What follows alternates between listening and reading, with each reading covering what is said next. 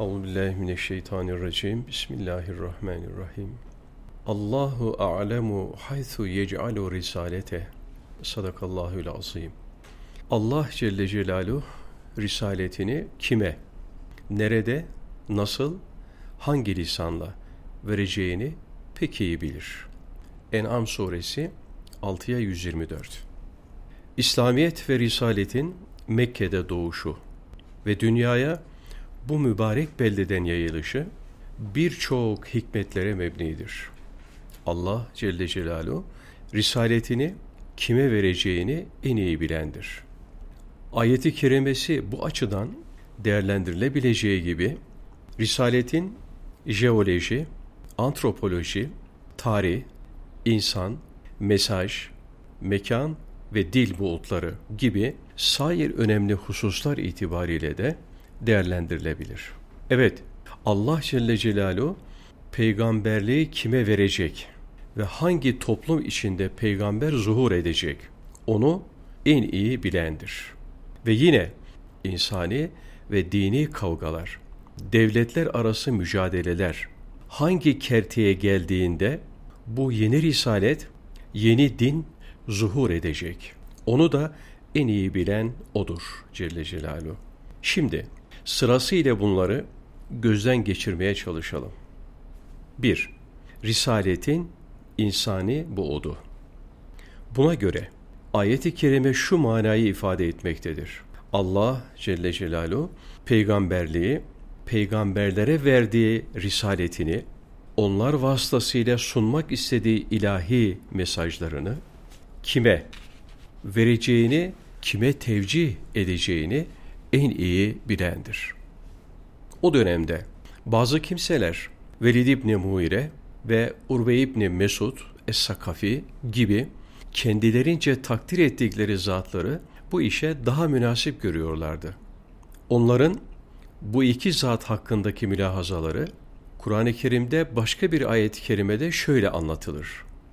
Onlar risalet veya peygamberlik Kureyş'in fakirine ineceğine bu iki şehirden Mekke veya Taif şu iki büyük insandan birine inseydi ya demişlerdi. Kur'an-ı Kerim onların bu anlayışlarına şu karşılığı verir. Nahnu qasemne beynehum maişetehum fil hayati dünya. Dünyadaki maişetlerini dahi aralarında biz taksim ederiz. Yani insanların yeme ve içmelerine kadar her şey ilahi taksime tabi ise peygamberlik gibi en mühim bir mesele. Elbette falanın filanın takdirine bırakılamaz.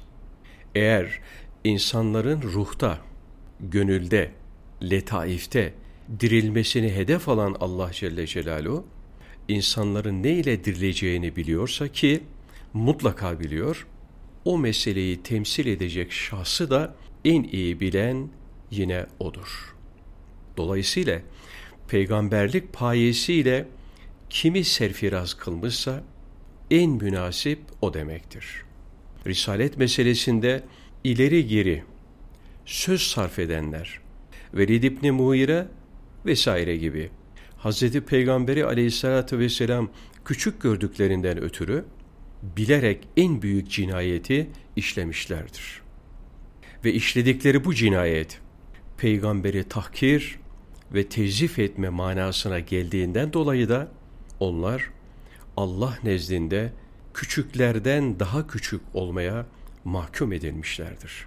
Nitekim ayeti kerimenin devamında onların sui akıbetlerine de işaret edilir.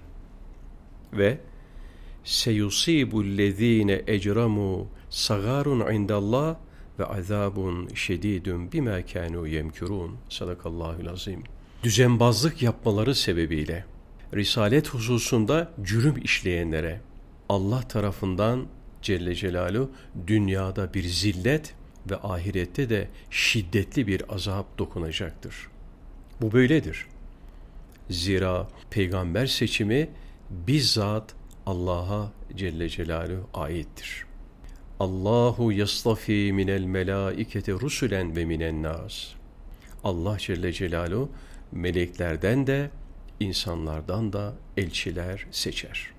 Allah Celle Celaluhu seçip sonra da takdir ve teşrifte bulunduysa bize bu takdire saygı duyup itaat etmek düşer. Aksi halde Allah'ın seçtiğine karşı en küçük vicdani bir rahatsızlık bile insanı hor ve hakir kılar. Ve böyleleri peygamberler veya evliyaullah, asfiya, ebrar ve mukarrabinle gelen feyiz ve bereketlerden mahrum kalırlar. Evet, böyle biri kim olursa olsun adeta küçüklüğe hapsolur ve bütün ilahi mesajlara karşı kapalı hale gelir. Kaldı ki Efendimizin sallallahu teala aleyhi ve sellem liyakat ve büyüklüğü her devirde hemen herkes tarafından kabullenilmiş bir olguydu. Ayrıca onun geleceğine dair bir hayli işaret ve bişaretler de bulunmaktaydı. Evet, bunca tahrife rağmen Üstad Allame Hindi'den Hüseyin Cisri'ye kadar niceleri eski kitaplarda Hz. Peygamber'e sallallahu aleyhi ve sellem ait tam 114 işaret ve bişaret bulunduğunu tespit ediyorlardı. Evet, ta Hz. Davut aleyhisselam, Hz. Süleyman aleyhisselamdan Hz. Musa aleyhisselam, Hz. Yahya aleyhisselam, Hz. Zekeriya aleyhisselam ve Hz. İsa aleyhisselama kadar bütün peygamberler aleyhisselam o sarsılmaz icmalarıyla Efendimizin sallallahu aleyhi ve sellem geleceğini haber vermiş ve o zatın hepsinin büyüklüklerinin cami olduğunu ümmetlerine bildirmişlerdir. Bu yönüyle Hz. Peygamber sallallahu teala aleyhi ve sellem bu manadaki makamı cem'in sahibidir. Evet, Enbiya-i Zam'ın cihet-i vahdeti bir cihette onda tecelli etmiştir. Yani Hz. Peygamber sallallahu teala aleyhi ve sellem alem şumul risaletiyle adeta bütün enbiya-i izamın düşüncelerinin hülasasını ve topyekün insanlığa sunulacak mesajlarının esasını cem etmiştir. Böylece tesisi gerekli meseleleri tesis ettiğinden ötürü bir müessis. Tahrif edilen şeylerin hakikatını ortaya koymakla musahhah, tecdit ve tekmil gereken şeyleri de tecdit etmekle o bir müceddidi ekmel olmuştur. Artık ondan sonra Resul gelmeyecektir. Zira meseleler bu kadar vahdete ulaşınca ondan sonra kim gelirse gelsin bu vahdeti yeniden parçalayıp dağıtacaktır. Bu yüzden o en sondur. İnsanlık onunla duygu ve düşüncede, din ve akidede, yol ve yöntemde hayati bütün ünitelerin ana başlıklarına ulaşmıştır. Ve artık yeni bir risalete ihtiyaç kalmamıştır. Evet, bundan böyle bütün insanlık, bütün hayati meselelerini bu son risaletin verdiği en son şekle göre düzenleyip hayata geçirecektir. Meselenin bir diğer yönü de şudur. Hz. Peygamber'in sallallahu teala aleyhi ve sellem risalet ve nübüvveti temelde diğer bütün peygamberlerden önceydi. Nitekim o bir hadis-i şeriflerinde evvelu ma halakallahu nuri Allah'ın Celle Celaluhu ilk yarattığı şey benim nurumdur buyurmaktadır. Diğer bir hadis-i şeriflerinde de Hazreti Adem aleyhisselam henüz çamur ve balçık arasında debelenirken ben peygamberdim. Ferman etmektedir. Demek ki onun aleyhissalatü vesselam peygamber olarak planlanması herkesten önceydi. Bu mesele tasavvufçularca da Hakikat-ı Ahmediye ünvanı ile ele alınmış ve uzun uzun üzerinde durulmuştur. Onların bu mevzudaki mülazalarında hakikat-ı Ahmediye aynı zamanda kainatın da hakikati olarak işlenmiştir. Ki bununla da Hz. Peygamber'in sallallahu aleyhi ve sellem büyüklüğü ve en büyük risalete masariyeti anlatılmak istenmiştir. burada şu husus üzerinde durmakta yarar var. Peygamber Efendimiz sallallahu aleyhi ve sellem neşrettiği nur itibariyle hem kemiyet planında hem de keyfiyet planında ulaştığı noktaya bir başkası ulaşamamıştır. Ulaşamaz da. Bu da pratik olarak onun ve sunduğu peygamberlik mesajının büyüklüğünün en açık bir emaresidir.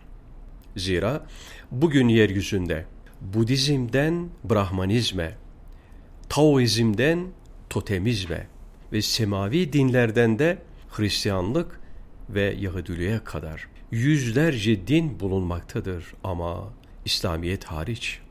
Diğerlerinin hepsinde ilahi mesaj istihare görmüş ve belli ölçüde tahrife uğramışlardır. Hristiyanlık bugün İslamiyete göre daha yaygın olabilir. Ne var ki gerçek Hazreti Mesih'i ve Mesih anlayışını bugünkü Hristiyanlığın o zor anlaşılır yorumlarında bulmak mümkün değildir. Eğer biz Hz. Mesih'in aleyhisselam hakiki kimliğine Kur'an-ı Kerim sayesinde muttali olmasaydık, onu kitab-ı mukaddes içindeki yeriyle kabullenecek ve binlerce çelişkiyle karşı karşıya kalacaktık. Çünkü gerek Yuhanna'da ve gerekse Matta ve Luka'da karşımıza çıkan İsa Aleyhisselam'ın haşa Allah'tan farkı yoktu. O arşın yanında onunla beraber oturmakta ve onun rububiyetini paylaşmaktaydı. Haşa, insanlık onun fiktani ile zembi asli ağına düşmüştü ve onun sayesinde yeniden yitirdiği cennete ulaşacaktı. Evet, maalesef Hz. Mesih'in aleyhisselam kimliği Kitab-ı Mukaddes'in bugünkü metinlerinde bu kadar karışık ve bu kadar tutarsızdır. Biz her şeyin hakikati gibi Hz. İsa Aleyhisselam'ı da Hz. Peygamber'in sallallahu aleyhi ve sellem risaleti sayesinde daha olmaz ölçüleri içinde öğrenmiş bulunuyoruz. 2. Risaletin mekan buğdu. Allahu a'lemu haythu yec'alu risalete. Allah Celle Celaluhu peygamberliği nerede ve kime vaz edeceğini en iyi bilendir. Hz. Peygamber'in sallallahu teala aleyhi ve sellem Mekke'de neşet etmesi de risalet cihetiyle tamamen yine hikmet ve gaye yüklüdür. Bilindiği gibi Mekke-i Mükerreme adeta yerin göbeğini çevreler. Kabe-i Muazzama yerin göbeği. Varlığın da kalbidir. Ehli keşfe göre Efendimiz sallallahu aleyhi ve sellem Kabe ile birlikte yaratılmıştır. Hakikatı Kabe ile hakikatı Ahmediye birbirine eşittir. Hakikatı Muhammediye'deki tenezzülde bazı veliler yanılarak hakikatı Kabe hakikatı Muhammediye'den öndedir demişlerdir. İşin doğrusu hakikatı Muhammediye hakikatı Kabe'den asla geri değildir. Bu iki şey bir vahidin iki yüzü gibidirler. Şimdi eğer yeryüzünde evrensel bir din mekan olarak herhangi bir yerde temsil edilecekse herhalde o yer Efendimiz'e sallallahu aleyhi ve sellem analık yapan Kabe olmalıdır. Zaten Kur'an-ı Kerim'de ona Ümmül Kura demiyor mu? Evet, bütün köy ve şehirlerin anası olan Mekke-i Mükerreme. Efendimizin sallallahu aleyhi ve sellem neşetine de dayelik yapmış. Hatta tıpkı bir ana rahmi gibi onu bağrında besleyip geliştirmiştir. Hz. Musa aleyhisselamın Beni İsrail'e ait mesajının Eyke'de değil de Tur-i Sina'da telakki edilmesi, dağıyla taşıyla mukaddes olan Tur-i Sina'nın Museviyetle çınlaması. Hz. Musa aleyhisselam ve İsrailoğullarının kendi seviyelerine göre ilk mesajlarını bu mukaddes dağdan almaları gibi bütün insanlığı, bütün zaman ve mekanlarda ilgilendiren ve alem şumul bir mesaj olan Kur'an-ı Kerim'de ancak Kabe-i Muazzama'nın bulunduğu beldeden yankılanabilirdi ve öyle de oldu. Meselenin bir diğer yanı da şudur. Mekke-i Mükerreme oldukça stratejik, ehemmiyeti haiz bir beldedir. O, adeta vahiy semaviye açıldığı dönem itibariyle dünya devletlerinin mültekası yani gelip gelip dalgaların çarpıştığı, çarpışıp kırıldığı ve buluştuğu bir yerdedir. Ayrıca Mekke-i Mükerreme, Medine-i Münevvere bir kısım eski medeniyetlere de beşiklik yapmış beldelerdendir. Sebe, Hadramut ve Sana medeniyetleri gibi ki anlatılanlara bakılırsa o gün bir insan Medine'den yola çıksa başı güneş görmeden Hadramut'a ulaşabiliyordu. Zaten Kur'an-ı Kerim de yeryüzünün cenneti diye bu bahçelerden bahsetmiyor mu? İşte Mekke ve Medine bir taraftan böyle kadim bir medeniyete beşiklik yapmış. Diğer taraftan da Roma ve Sasani imparatorlukları gibi iki büyük medeniyete hep açık bulunmuştur. Roma kültürü Antakya bağlantısı ile eski Mısır kültürüyle buluşmuş ve tarihi İskenderiye'yi doğurmuştu. Roma o günün süper gücü sayılırdı ki Kur'an-ı Kerim'de Rum suresi de bu hakim güçler hakkında nazil olmuştu. Viladet yıllarında Sasani İmparatorluğu Yemen'de belli bir süre hakimiyeti kurmuş ve daha sonra da yer yer onları Mekkelilerin aleyhine tahrik etmişti. Ki Mekke'yi tahrip etme düşüncesiyle gelen fil ordusu, fil ashabı Sasanilerin tezgahı ve tahrikleri sonucu meydana gelmiş bir olaydı. Ancak Allah'ın Celle Celaluhu o beldeyi emin kılması sebebiyle herhangi bir zarar verememişlerdi. Bu zaviyeden denebilir ki Ceziretül Arap, alem şumul İslam mesajının sunulması için müsait bir yerdi.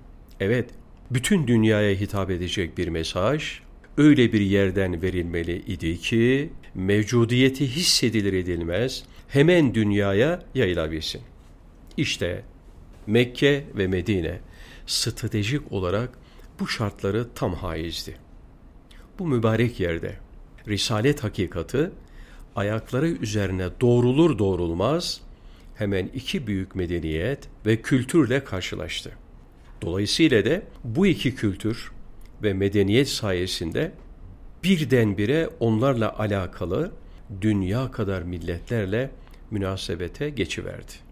Derken kısa zamanda birisiyle Avrupa kapılarına, diğeriyle de Asya vadilerine ulaşarak evrensel çizgide ve en seri şekilde misyonunu eda edebildi. Mekke-i Mükerreme o gün için aynı zamanda büyük bir ticaret merkeziydi.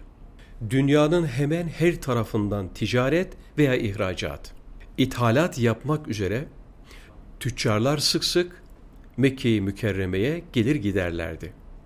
Mekke yaz kış her zaman Kur'an-ı Kerim'in de ifade ettiği gibi Şam ve Yemen taraflarına ticaret kervanları düzenlemeye oldukça müsait bir yerdi.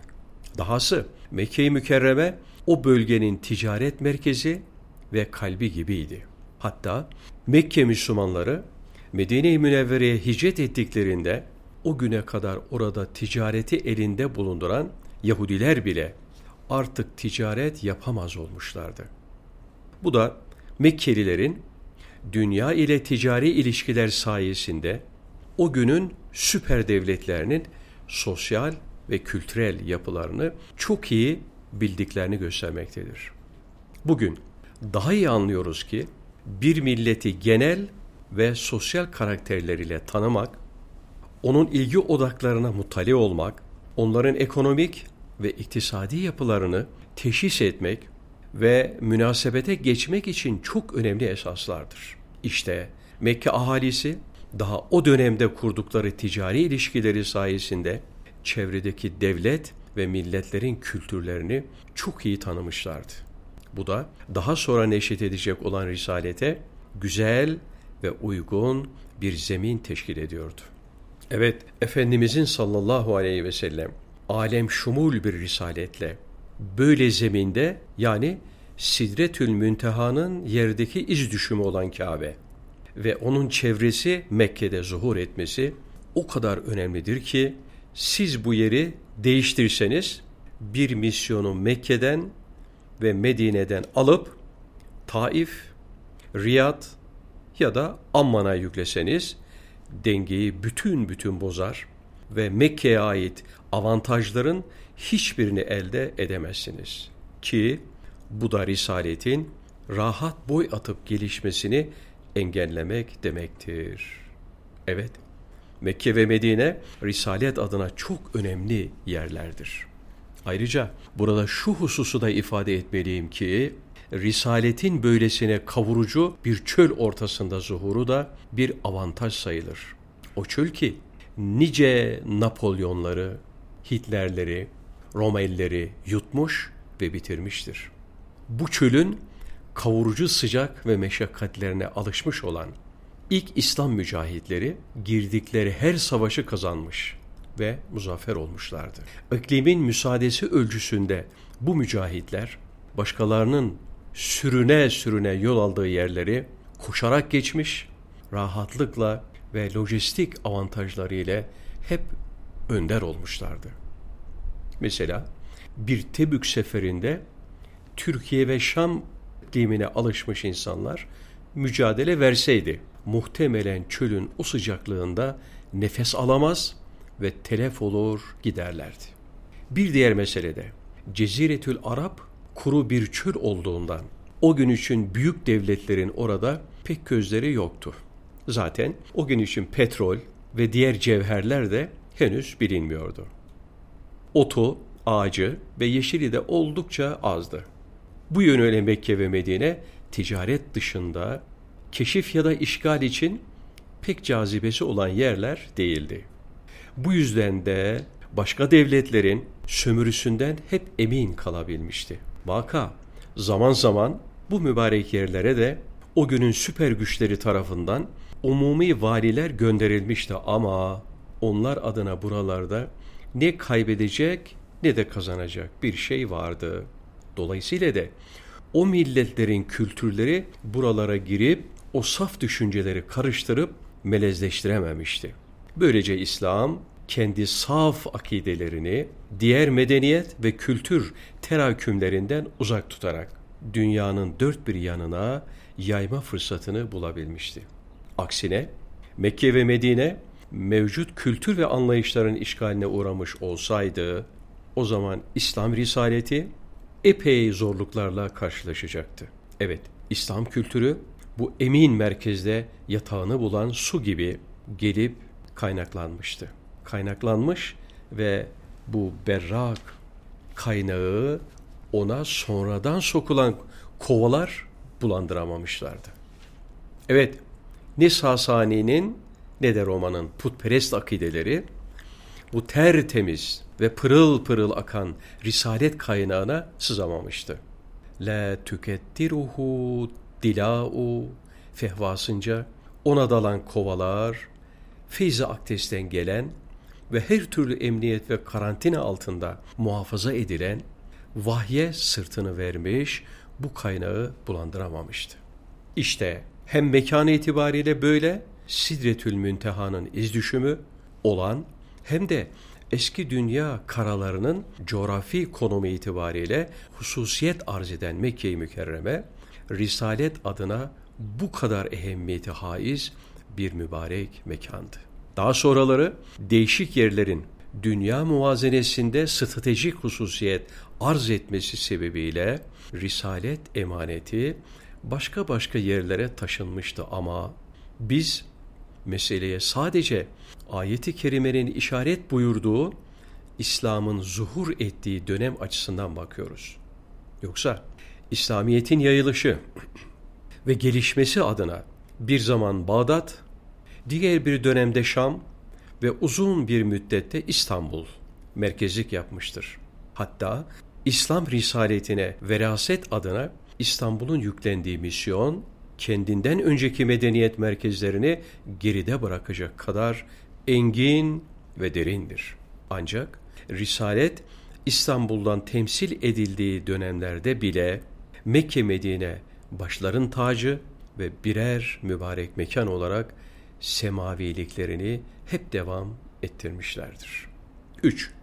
Risaletin lisana ait buğdu. Allahu a'lemu haythu yec'alu risalete. Allah Celle Celaluhu risaletini ne şekilde, hangi dille göndereceğini en iyi bilendir. Kur'an-ı Kerim'in değişik yerlerde onun Arapça indirilişiyle ilgili pek çok ayetler mevcuttur. Bu da bilhassa o dönem itibariyle Arapçanın mükemmelliğini göstermektedir. Evet, Kur'an-ı Kerim'in nazil olduğu dönemde Arapça altın çağını yaşıyordu. Her lisanın bir altın çağı vardır. Mesela Elizabeth çağı. Bugünün İngilizcesi öyle kabul edilebilir. İhtimal bizim dil adına düştüğümüz hatalara onlar düşmediler.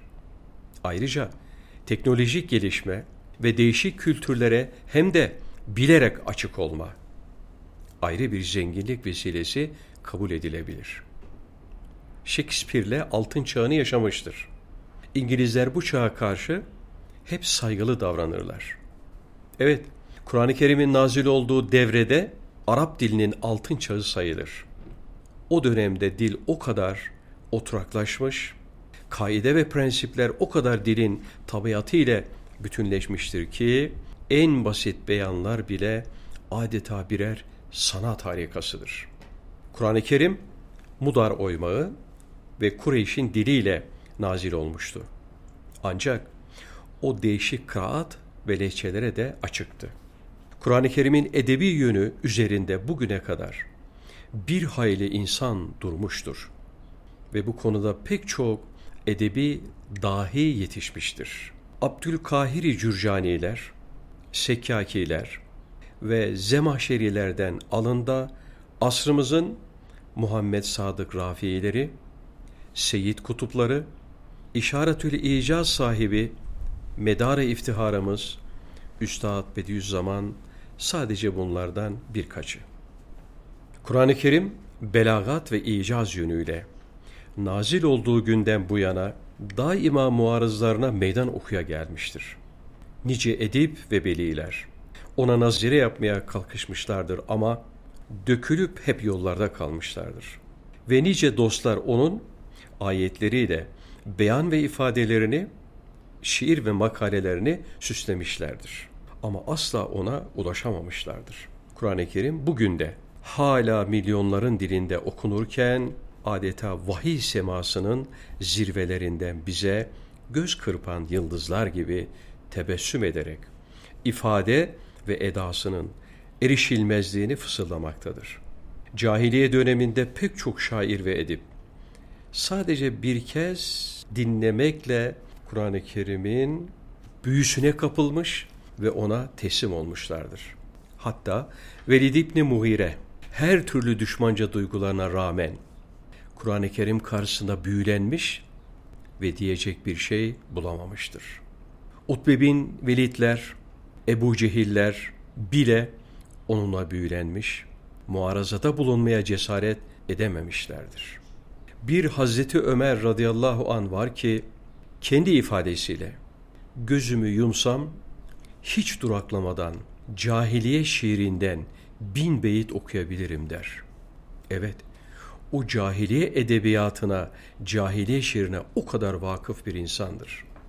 İşte bu parlak dima, Taha suresini dinlediğinde Peygamber Efendimiz Aleyhisselatü Vesselam öldürmeye karar vermiş olmasına rağmen onu onun o tesir ve tesir edici ceryanına tutuluvermiş gibi sarsılır ve ona teslim olur. Evet, nakledilenlere bakınca o gün Mekke-i Mükerreme'nin sokaklarından geçerken herhangi bir insanı rastgele çevirseniz ve ona şiirden bir şeyler sorsanız hiç tökezlemeden 4-5 saat şiir okuyabilecek kadar bir dil vukufiyetiyle karşılaşırdınız. İşte Kur'an-ı Kerim yeni bir dinle gelirken böylesine edebi zenginliğe malik bir dille nazil oluyordu. Getirdiği esaslarla sıradan herhangi bir bedevinin anlayışına müraat ederken edebiyat ve şiirde dahi sayılan ve ufuk olabildiğine geniş bir edip, bir şairi de ihmal etmiyordu. Evet, deve arkasındaki bedevi, Kur'an-ı Kerim'i virt edinip okurken, en büyük dahiler dahi büyük bir zevkle ve tarif edilmez bir şevkle Kur'an-ı Kerim ayetlerini dillerinden düşürmüyorlardı. İşte başta zikredilen ayeti kerimede ifade edildiği gibi Allahu a'lemu haythu yec'alu risalete. Gerçekten de Allah Celle Celaluhu risaletini nasıl ve hangi dille tesis edeceğini en iyi bilendir. Kur'an-ı Kerim öyle bir dille nazil olmuştur ki bir hukukçu kendi hukuk diliyle ona müracaat ediverse maksat ve meramına ulaşmada hiç mi hiç zorlanmaz. Bir idareci, bir kelamcı ve bir tefsirci de kendi sahalarına ait incelikleri rahatlıkla onda bulabilir ve aydınlanırlar. Oysa ki çok iyi bilindiği gibi bir hukuk dili, bir edebiyat dili veya bir akide ya da tefsir dili birbirinden tamamen farklı şeylerdir. Ne var ki Kur'an-ı Kerim bütün bunlara aynı anda hem de en küçük inceliklerine, kaide ve prensiplerine zerre miktar halel getirmeden müracaat etmiştir. İşte İslam tarihi, işte şer'i ilimler, işte hukuk mektepleri, işte binlerce edebiyat okulu ve bütün bunlar kadar muhakkik, müdakkik, müfessirleri yetiştiren tefsir ekolleri. Hemen hepsi de mesleklerine, meşreplerine ve mezaklarına onu birer kaynak kabul edip dünya kadar eser meydana getirmişlerdir. Öyleyse Allah Celle Celaluhu gerçekten de risaletini hangi insana, nerede ve hangi dille tebliğ edeceğini en iyi bilendir. Hatta bu hususta nispetleri dahi bir kenara bırakarak en iyi bilen değil, Allah Celle Celaluhu bu hususu yegane bilendir denilmelidir ve ondan başkasının da herhangi bir takdir hakkı söz konusu değildir. Böyle bir iddiaya kalkışanları ayeti kerimenin ifadesiyle dünyada horluk ve hakaret, ahirette de şiddetli bir azap beklemektedir.